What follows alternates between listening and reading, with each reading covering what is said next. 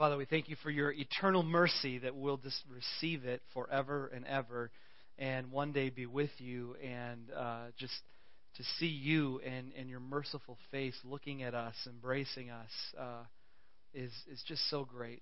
And so thank you for this time we've had to respond to you, to consider you, to think about who you are, what you've done for us, even to hear a couple testimonies about what, what you're doing in, in individual lives here we know that if we all stayed and we all shared, we'd be here a long time talking about what we see you doing. And so we're, we're so thankful that you're a big God working on behalf of your people, both here at this church and around the entire world in, in many, many different ways. So we thank you, and we're humbled by that, that you've cared for us so well. What I pray as we go into this time of looking at your word that uh, you'd help my voice and sustain it, and uh, that everything that you want communicated would come out, and things that you don't want to be said would not be said. I thank you for this time. Thank you for your word, that it means so much to us, and we want to submit to it in all things. We thank you in Jesus' name. Amen. You may be seated. All right. Um, kids, third, fourth, fifth grade, we have a special set of sermon notes that are a little more interactive for you. Those are in the back. If I could have Mr. Dave Gerlach, did you grab those? We got them? Okay. So this time, we're not having you come up. We'll have you go right back here onto uh, my left, this side, and grab those. They're in a little basket. So head on back, grab those, and go back to your seat. While you're doing that, um, trying to simplify a few things on Sunday morning. Uh, two things you'll notice that might be look a little different. In your sermon notes, you actually have the discussion questions that we talk about. Uh, we always have our cross training time about 10:45 in here. We talk about the sermon. Those are on your sermon notes themselves. So check those out. That's where they are for the discussion later. Um, and then the other thing is in your in your pews you'll see a um, connection card. If you're new here and you want to let us know your name, hey, I showed up today, I'm new. Um, you're our guest this morning. And so there's a connection card in front of you. That's been streamlined. It only now has your name, your email, and if you have any prayer requests. Obviously, anybody with prayer requests can fill that thing out, drop it in the offering. I'll get it. I'll make sure the elders see it, and, and we'll be praying for you. So the connection card in your, in your pew is a lot simpler now, and that's intentional. So instead of having all that information, I'll just put your name, email, and then we'll send you a welcome email back. So, uh, okay? No one's going to show up at your doorstep and uh, demand an audience, okay? Even though you'd like to see me at your doorstep, right? Right? Okay. All right. That wasn't very convincing, but all right. Whatever. okay. So, for those joining us this morning from other places, uh, we're doing we're in the middle, we're on the tail end actually now of a 10-week discipleship course called Rooted. 80% of the church, excuse me, is in it, and so that's pretty awesome. Um, the memory verse this week for Rooted is Matthew 25:40. Are you ready? The king will reply, Truly I tell you, whatever you did for the least of these brothers and sisters of mine, you did unto me. Pretty good. Pretty good. I was taking my kids around the neighborhood last night for candy, and uh, one house made me recite it before they gave candy out. You know who you are. On the spot. I thought they wanted Grayson to say it for a second. I was like, that's not happening. That's not happening yet. So.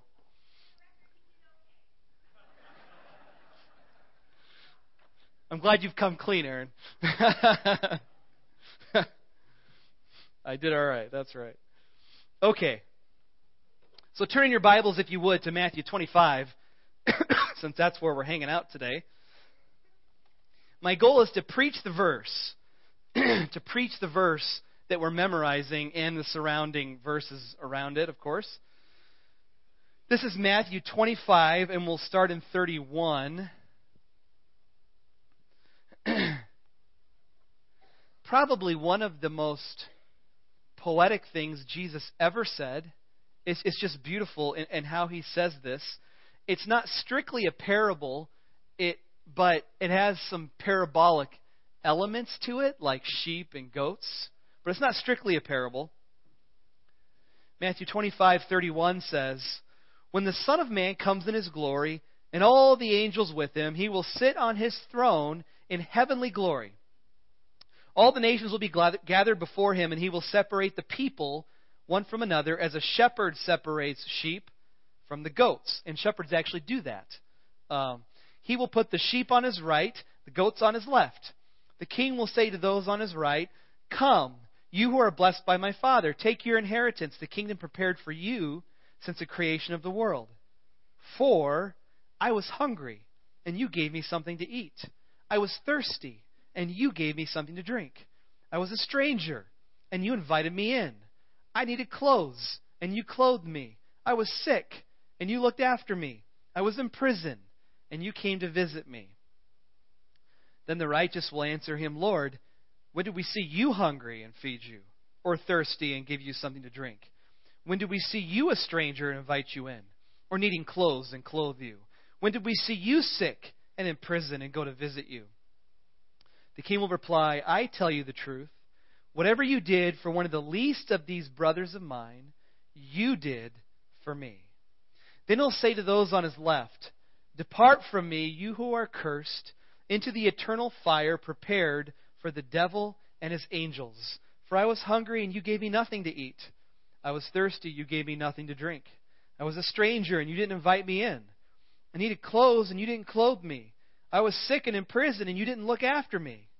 They will also answer, Lord, when did we see you hungry or thirsty or a stranger or needing clothes or sick or in prison and did not help you? He will reply, I tell you the truth. Whatever you did not do for one of the least of these, you didn't do for me. Then they will go away to eternal punishment, but the righteous to eternal life. Again, one of the most poetic and beautiful teachings of Jesus, and he has many beautiful poetic teachings. You think about the Beatitudes, that's up there, but this is certainly one of them. Um, Jesus addresses needs in the world, the, the need the world has. Uh, I know many of you have heard these statistics, but I just want to say them again so we remind ourselves what people are facing, what the least of these are facing. Things like this Nearly one half of the world's population, that's more than 3 billion people, live on less than $2.50 a day. That's over half the world lives on 250 a day. More than 1.3 billion live in extreme poverty, less than $1.25 a day. The number of people who don't have enough food to eat in the world right now, 805 million don't have enough food to eat right now? How many people don't have access to clean drinking water? That number is 750 million. I remember uh, teaching this. I remember saying these kind of statistics in, in, in a youth ministry setting. And when it comes to clean water, the issue, of course, is the illnesses that come when you don't have clean water, like diarrhea. And I remember um, people kind of chuckling at that in a youth ministry setting because we joke like that.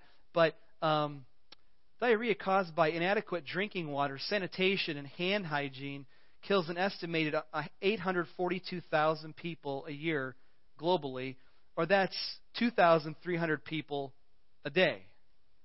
A day. 2,300 people today will die because they haven't had clean drinking water.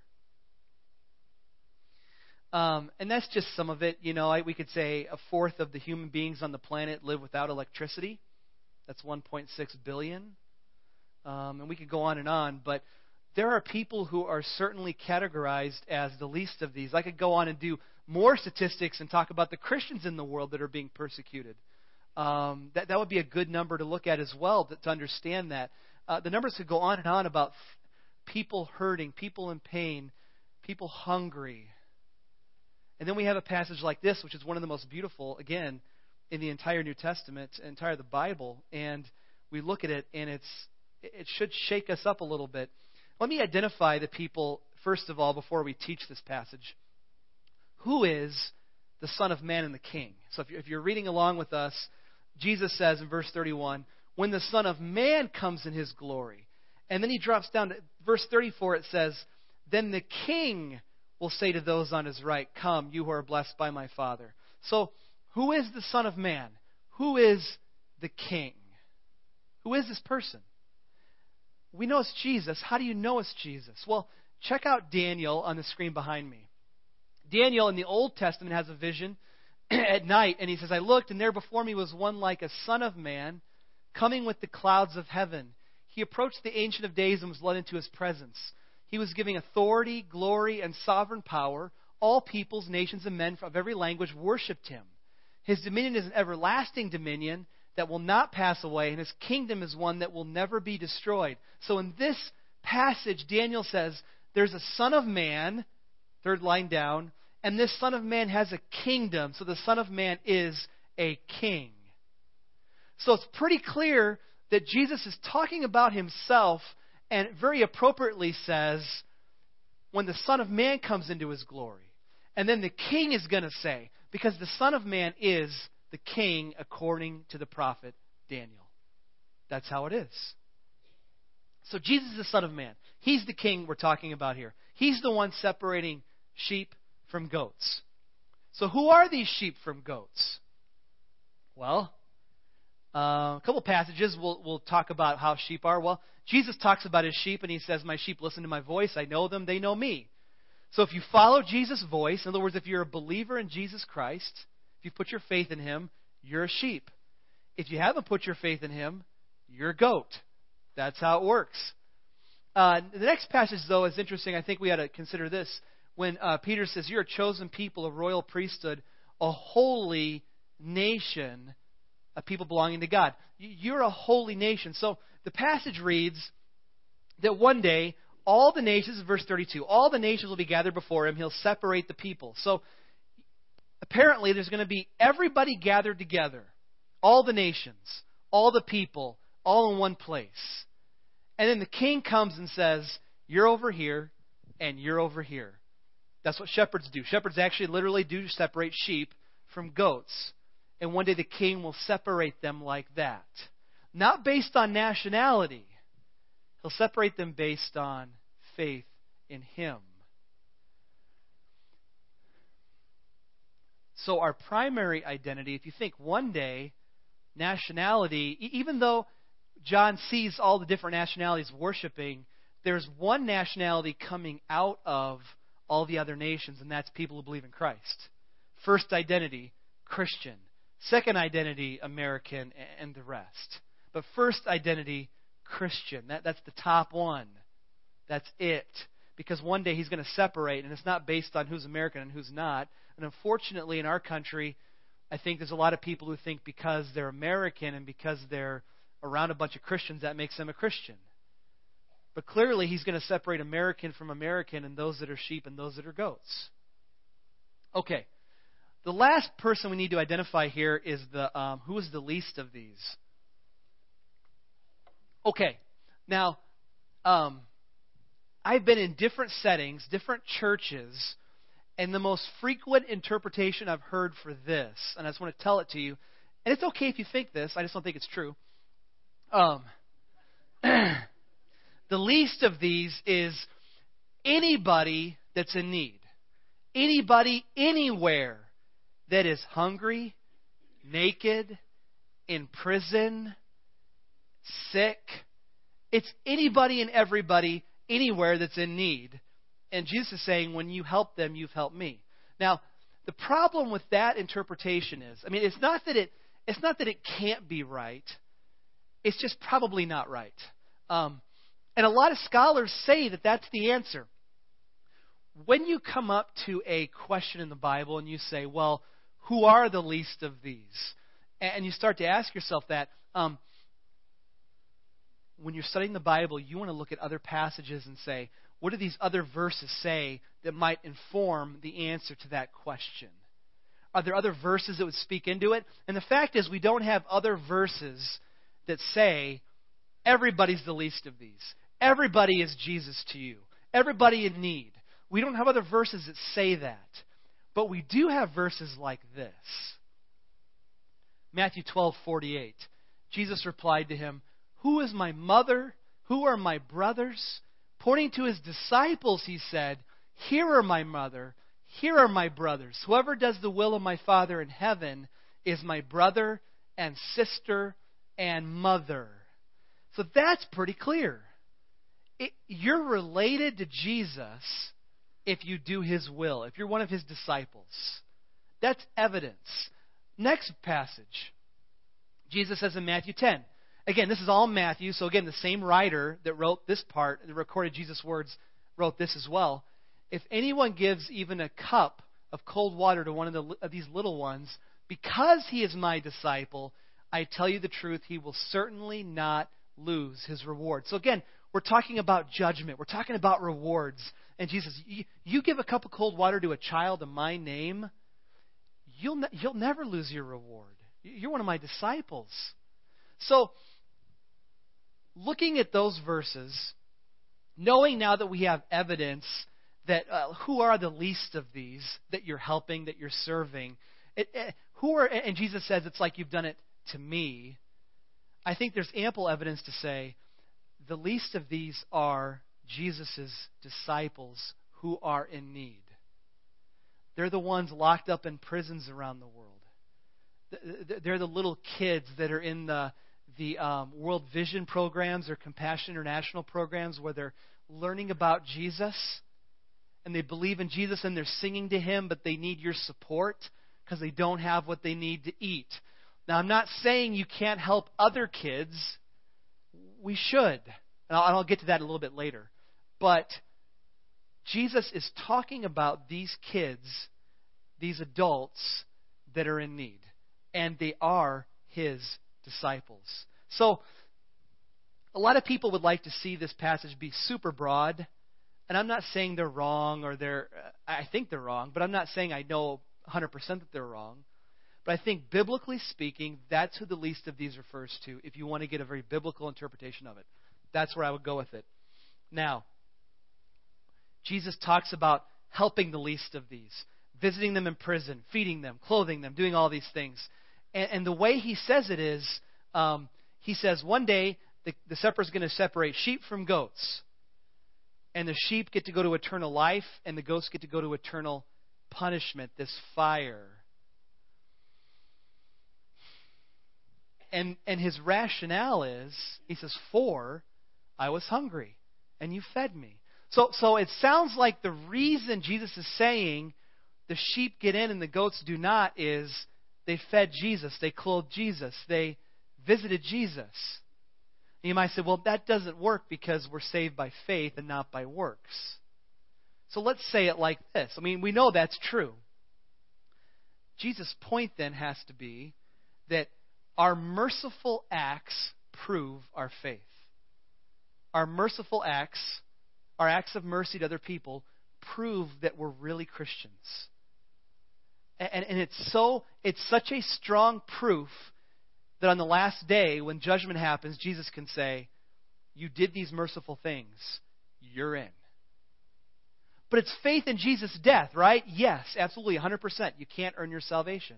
It's by grace you've been saved, not by works, so that no one can boast. Only God can boast. You can't boast about doing enough.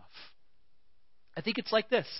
I know uh, someone who loves uh, uh, designer women's handbags. I'm sure none of you ladies love those. and and she loves buying them at consignment shops and, and online. And, and one of the things she knows is what's a fake and what's real. And, and so you can look inside and see there's a tag in here.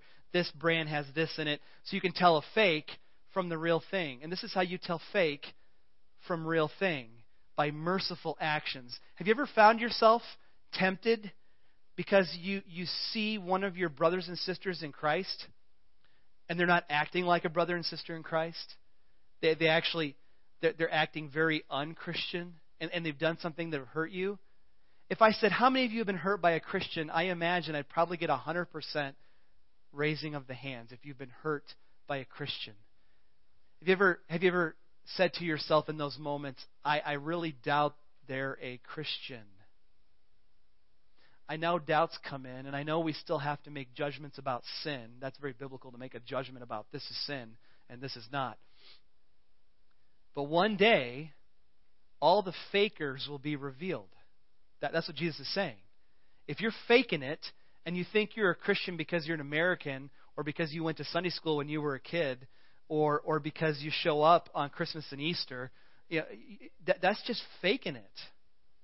And, and one day, the shepherd's going to come, the king, the Son of Man, and say, You guys are faking it over here.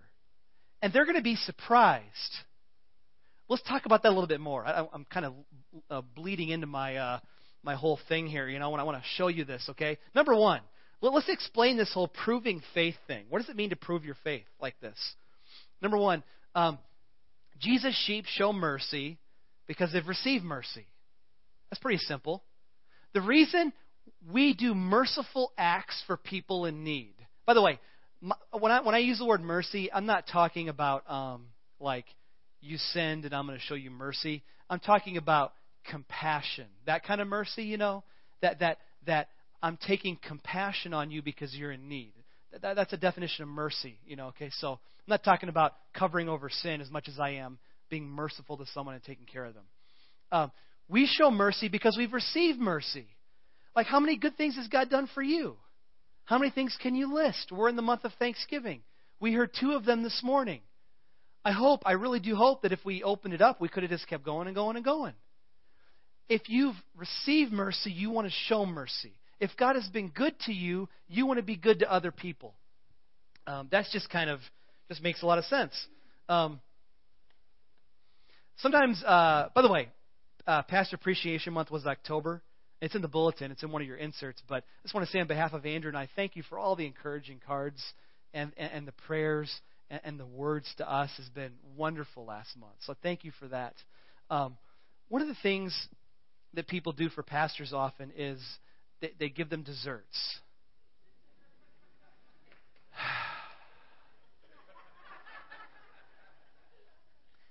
I mean, I've had I've had trays of things, beautiful things. I remember I had this raspberry dessert once, and uh, I ate I ate a lot of it. Um, one year I got an apple pie, which was amazing. And mom, if you're listening to this, it wasn't as good as yours, but it was right there. It was right there, mom. Man, um, one of the things we often do in our family when we get these desserts is we share them. I mean, I bring them, you know, I you take them to people, or you know, someone's over at the house, someone's visiting us, and it's like, you got to have a piece of this. You got to have a slice of this, you know, and we hand it out or we bring it into the office. Andrew doesn't like chocolate, so don't do that. Okay, no chocolate for Andrew. It makes him angry. No, I'm kidding. I'm just kidding. I'm kidding. That's a total lie. Um, he doesn't like chocolate though, so I, I don't share with him that stuff. But um, when I get desserts, and maybe it's just a calorie thing. I need to share this thing. If it's apple pie, you're getting nothing. You're getting nothing. I'm not sharing that. It's not happening. But but this is kind of what we do. Um, we've received from the Lord, so we ought to bless other people with what we've received. And it's interesting that sometimes we're totally in the mood to share. We're totally in the mood to help people. I've been given this, I want to give it back. Sometimes, though, on the other hand, we look at our bank account and we say, I don't think there's enough there to share with anybody because I got to do this and that. Christmas is coming. I just want to challenge us to think about that. And if we've received, let's cut the dessert and share it with other people. If you got a good job, share the wealth you've received. If if you have a talent and it could help somebody, help somebody with it. We've received. Let's give. That's just a biblical model for why we do what we do. God has given us so much. And let's not look at the apple pie and say, it's really all mine. It was given to me. My paycheck says my name on it. Let's share. Let's share. I'm still won't share my apple pie, though, so. That makes me a bad person, so be it. Okay. Um, all right. Number two. Uh, so we, we, prove our faith because uh, if you receive mercy, you give mercy. It's just in your DNA. But secondly, uh, Jesus' sheep are surprised because they don't see Jesus in other believers. I love this. This is kind of crazy. You know, so uh, can we put James 2 up there? Um, suppose a brother or sister is without clothes and daily food. If one of you says to him, Go, I wish you well, keep warm and well fed, but does nothing about the physical needs, what good is it? In the same way, faith by itself, if it's not accompanied by action, is dead. If you don't, if you see need and don't do something, your faith might be dead. Again, it's connecting faith to the proof of your works. Works prove your faith. Um, I love this passage too. I'm going to brag on our churches for a second. Um, I wish you to keep warm and well fed. Two of the major ministries of this church in the Northwoods is food pantry stay fed. The other one is the firewood ministry, stay warm. You know, one of the rooted groups actually delivered firewood as their rooted group project. Stay warm, stay well fed. By the way, we'll be there to deliver the firewood. By the way, you can come with us to the food pantry. We'll get you some food. Uh, when we take a benevolence offering, we give money now every month to the food pantry because we want to keep those shelves stocked. Okay? So it's not just saying it, it has to be doing it. Now, back to the point. Jesus' sheep are surprised because they don't see Jesus in other believers. So when someone comes in, they don't have what they need, we don't automatically think, well, there's Jesus. That's Jesus right there. When I was in Minneapolis and uh, I was in a line uh, of, of food servers outside at, at behind this table with my gloves on, serving homeless people, serving people that don't have a lunch you know, th- that's a very cool thing to do. It's a very great thing to do to serve that. But the sad thing is, as I looked at people go through the line, even even after they came through the line, when when, when all the people were fed, the, the servers got to like sit down with them at tables and like talk to them. Maybe some of you have been in those kind of lines where you've helped people or been on the receiving end of those lines. I didn't think about any of those people. This person is Jesus. Even if they said they believed in Jesus, even if I sat down to lunch with them and they said, Yeah, I go to this church over here, I didn't think about that and be like, That's like giving Jesus lunch. Have you ever thought that when you've helped somebody? Have, has that ever gone through your mind? See, I, I read this and I'm going, there's going to be genuine surprise. There are going to be goats on Judgment Day who say, What? Where were you, Jesus? I would have fed you. If I saw you, I grew about learning about you in Sunday school. I would have fed you. No, no, but you didn't. You didn't because you didn't take care of my brothers and sisters. You didn't take care of the king's family. And then on the other hand, there's the sheep, us, that are going to be surprised. And so I'm going, Jesus, if this was a big surprise, why did you tell us now? You, you, you ever think about that? You know, you ruin the surprise. How many of you hate surprises? Any of you hate surprises? I know, Chrissy, you had to write. Only a few of you. You're in the minority. Well, this passage is for you. Jesus wants to ruin your surprise by telling you beforehand when you serve a Christian that's in need, when you have that compassion child that you're writing letters to and spending 35 bucks a month for, when, when you prayed for that person in prison that you heard about, you know, that, that, that's in prison for being a Christian, when, you've taken in somebody to your home that needed a place to stay, when you paid for someone's lunch, you did it to Jesus. You took Jesus out to lunch. You took Jesus into your house. Surprise, ruined. Sorry. Um, but Jesus wants to ruin the surprise. He wants you to look at people like this. And honestly, if Jesus was here and he needed a meal, how many of you would take him out? I bet everybody would. There's a hand. Thank you. Thank you. Someone raised their hand. Um, everybody would take him out to lunch. If Jesus was coming through Three Lakes and he said, I had no place to stay tonight, you probably wouldn't say, Well, let me put you up in the. You'd say, like, I got a bed. I'll wash my shoes. You can have my bed. You know? Or, or what's the most expensive place I can put him up in? You know? You, you would do anything. No manger for my Lord. You would. You would. If it was Jesus, you would. So then, why aren't you doing that for other people in need if you know that they are Jesus? And one day on Judgment Day, Jesus will say, You did it to me. Why don't we think like that? He wants to ruin our surprise. He wants to ruin it. He wants you to see himself in other people. And number three, let's say this only merciful sheep receive the inheritance of eternal life in the kingdom. Only merciful sheep receive the inheritance of eternal life. Now, I'll point you to the verse here. I want you to see it. There are uh, there are Christians that have said that hell can't possibly be eternal. One of the problems I have with that is, um, and, and one of the reasons they say that is because they say forever doesn't mean forever. But if you look at verse 25 or verse 46 of Matthew 25, it says, "Then they, meaning the sheep, or I'm sorry, uh, the goats, will go to eternal punishment, but the righteous, the righteous sheep, to eternal life." Do you see the comparison being made here? Goats get eternal punishment, sheep get eternal life. If the goats get a temporary punishment, then what do the sheep get? A temporary punishment. It's the same word, eternal. It works in both cases. Hell is terrible. It's, it's awful. And, and one of the reasons is because it's eternal.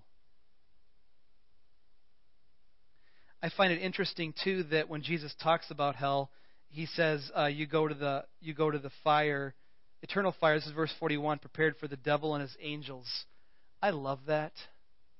I, don't know. I don't know if this is Jesus' intention. I don't know his heart when he said this, but when I read that, I'll tell you what it does in my soul. The eternal fire is prepared for the devil and demons. That's where they need to go.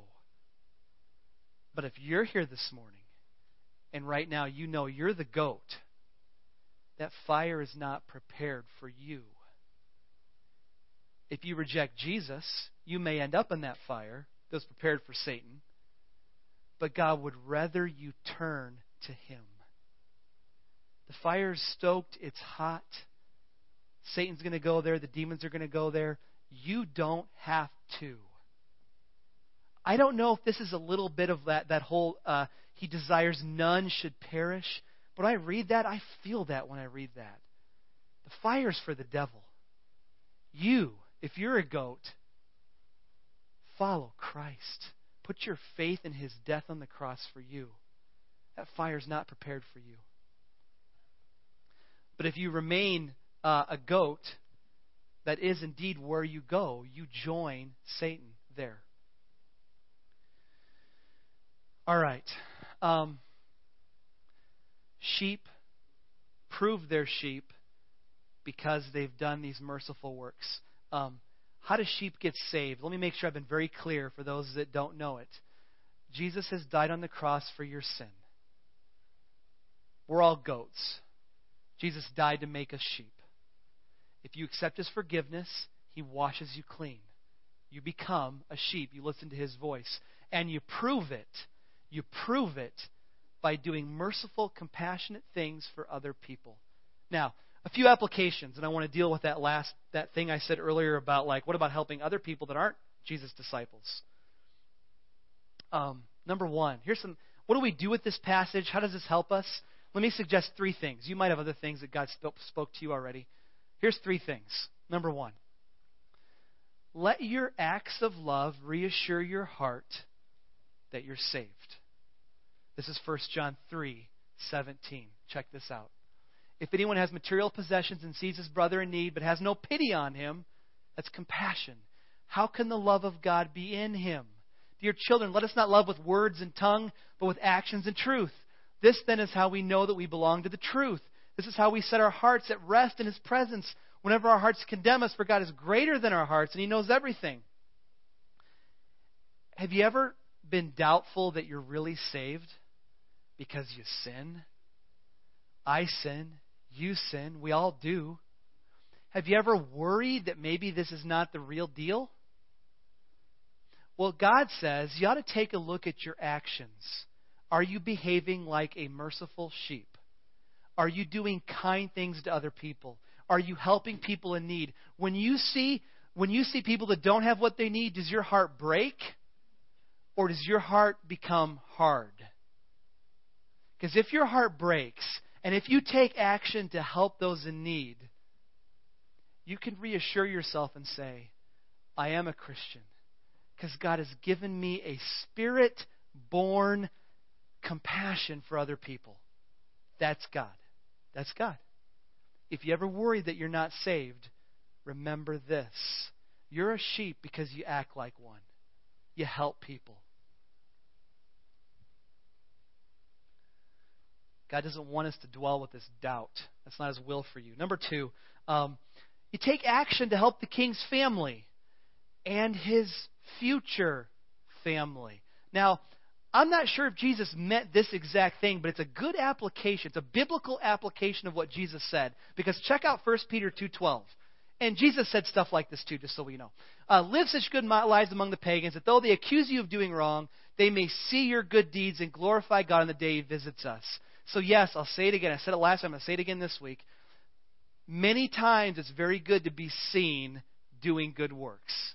The problem is if you have a heart that wants to be seen. That's a problem. If your heart wants to be seen, wrong. That's pride. But doing good things that are seen is awesome because other people see it and they want what you've got. Why are this person so compassionate? Why are they helping so many people? Why don't I want to help people? Why am I so selfish? Well, it's because you're not a merciful sheep yet. Have it by faith. You'll be saved. He'll change your heart. So, when you help somebody in need, you don't know whether maybe they're in the king's family yet or not. Maybe one day they will be in the king's family. And what you have done is helped them along the path because they've never yet seen a merciful, compassionate Christian. And then when you do it, it's like they've experienced Jesus do it. Right? So I'm no judge. Some people say they're Christians and they're probably not. Uh, one of the things we often saw on campus at Moody Bible Institute in Chicago is people would find their way on campus and they knew where they were. Like they, they, they knew that they were on a, a Christian college campus with people trained to be pastors and missionaries and leaders in ministry. And so they would they they almost had like a rehearsed thing. You, you, they'd come up to you and say, "Oh, God bless you, brother. I'm so glad He's brought me to you today." I don't know their heart. I'm not the judge. Maybe God did send them. I suspect some of them are just goats that want help. Some of them I ended up helping. Typically, I didn't hand them cash. Usually, I asked them what they needed, and then I try to go out and get it for them. That's sometimes a better way to do it. Then you know where the money is actually going. I don't know who's in the king's family, but I know that when you serve, more people will become part of the king's family. I know that. Uh, thirdly, um, you might be one of the least of these, which means you're Jesus to other people you might be the one who's not making, not uh, coming up at the end of the month with enough money. The bills aren't, you're not meeting your bills. You don't have the food you need. And, and maybe that's made you feel bad. You may be one of the least of these, and one of us here is supposed to be the one to come to you and help because you're going to be Jesus to that person. You're going to be Jesus to that person. It's not lost on me that many times when we help people, we learn from them like we're helping them, but we learn from them. It takes away our superiority, you know, it just kind of washes that thing away, and you're like, oh, wow. And they are like Jesus to us. And they do teach us things. But here's what I know. If if there's a person in need that's a believer, they're part of the king's family. If you shut them out, you're shutting Jesus out. If they're starving, then Jesus is starving. And all around the world today, Jesus is starving. What will you do? Jesus is hurting. What will you do? Jesus is hungry. What will you do? It's not the basis of your salvation, but it proves it. Let's pray. Worship team, come on up. Father, um,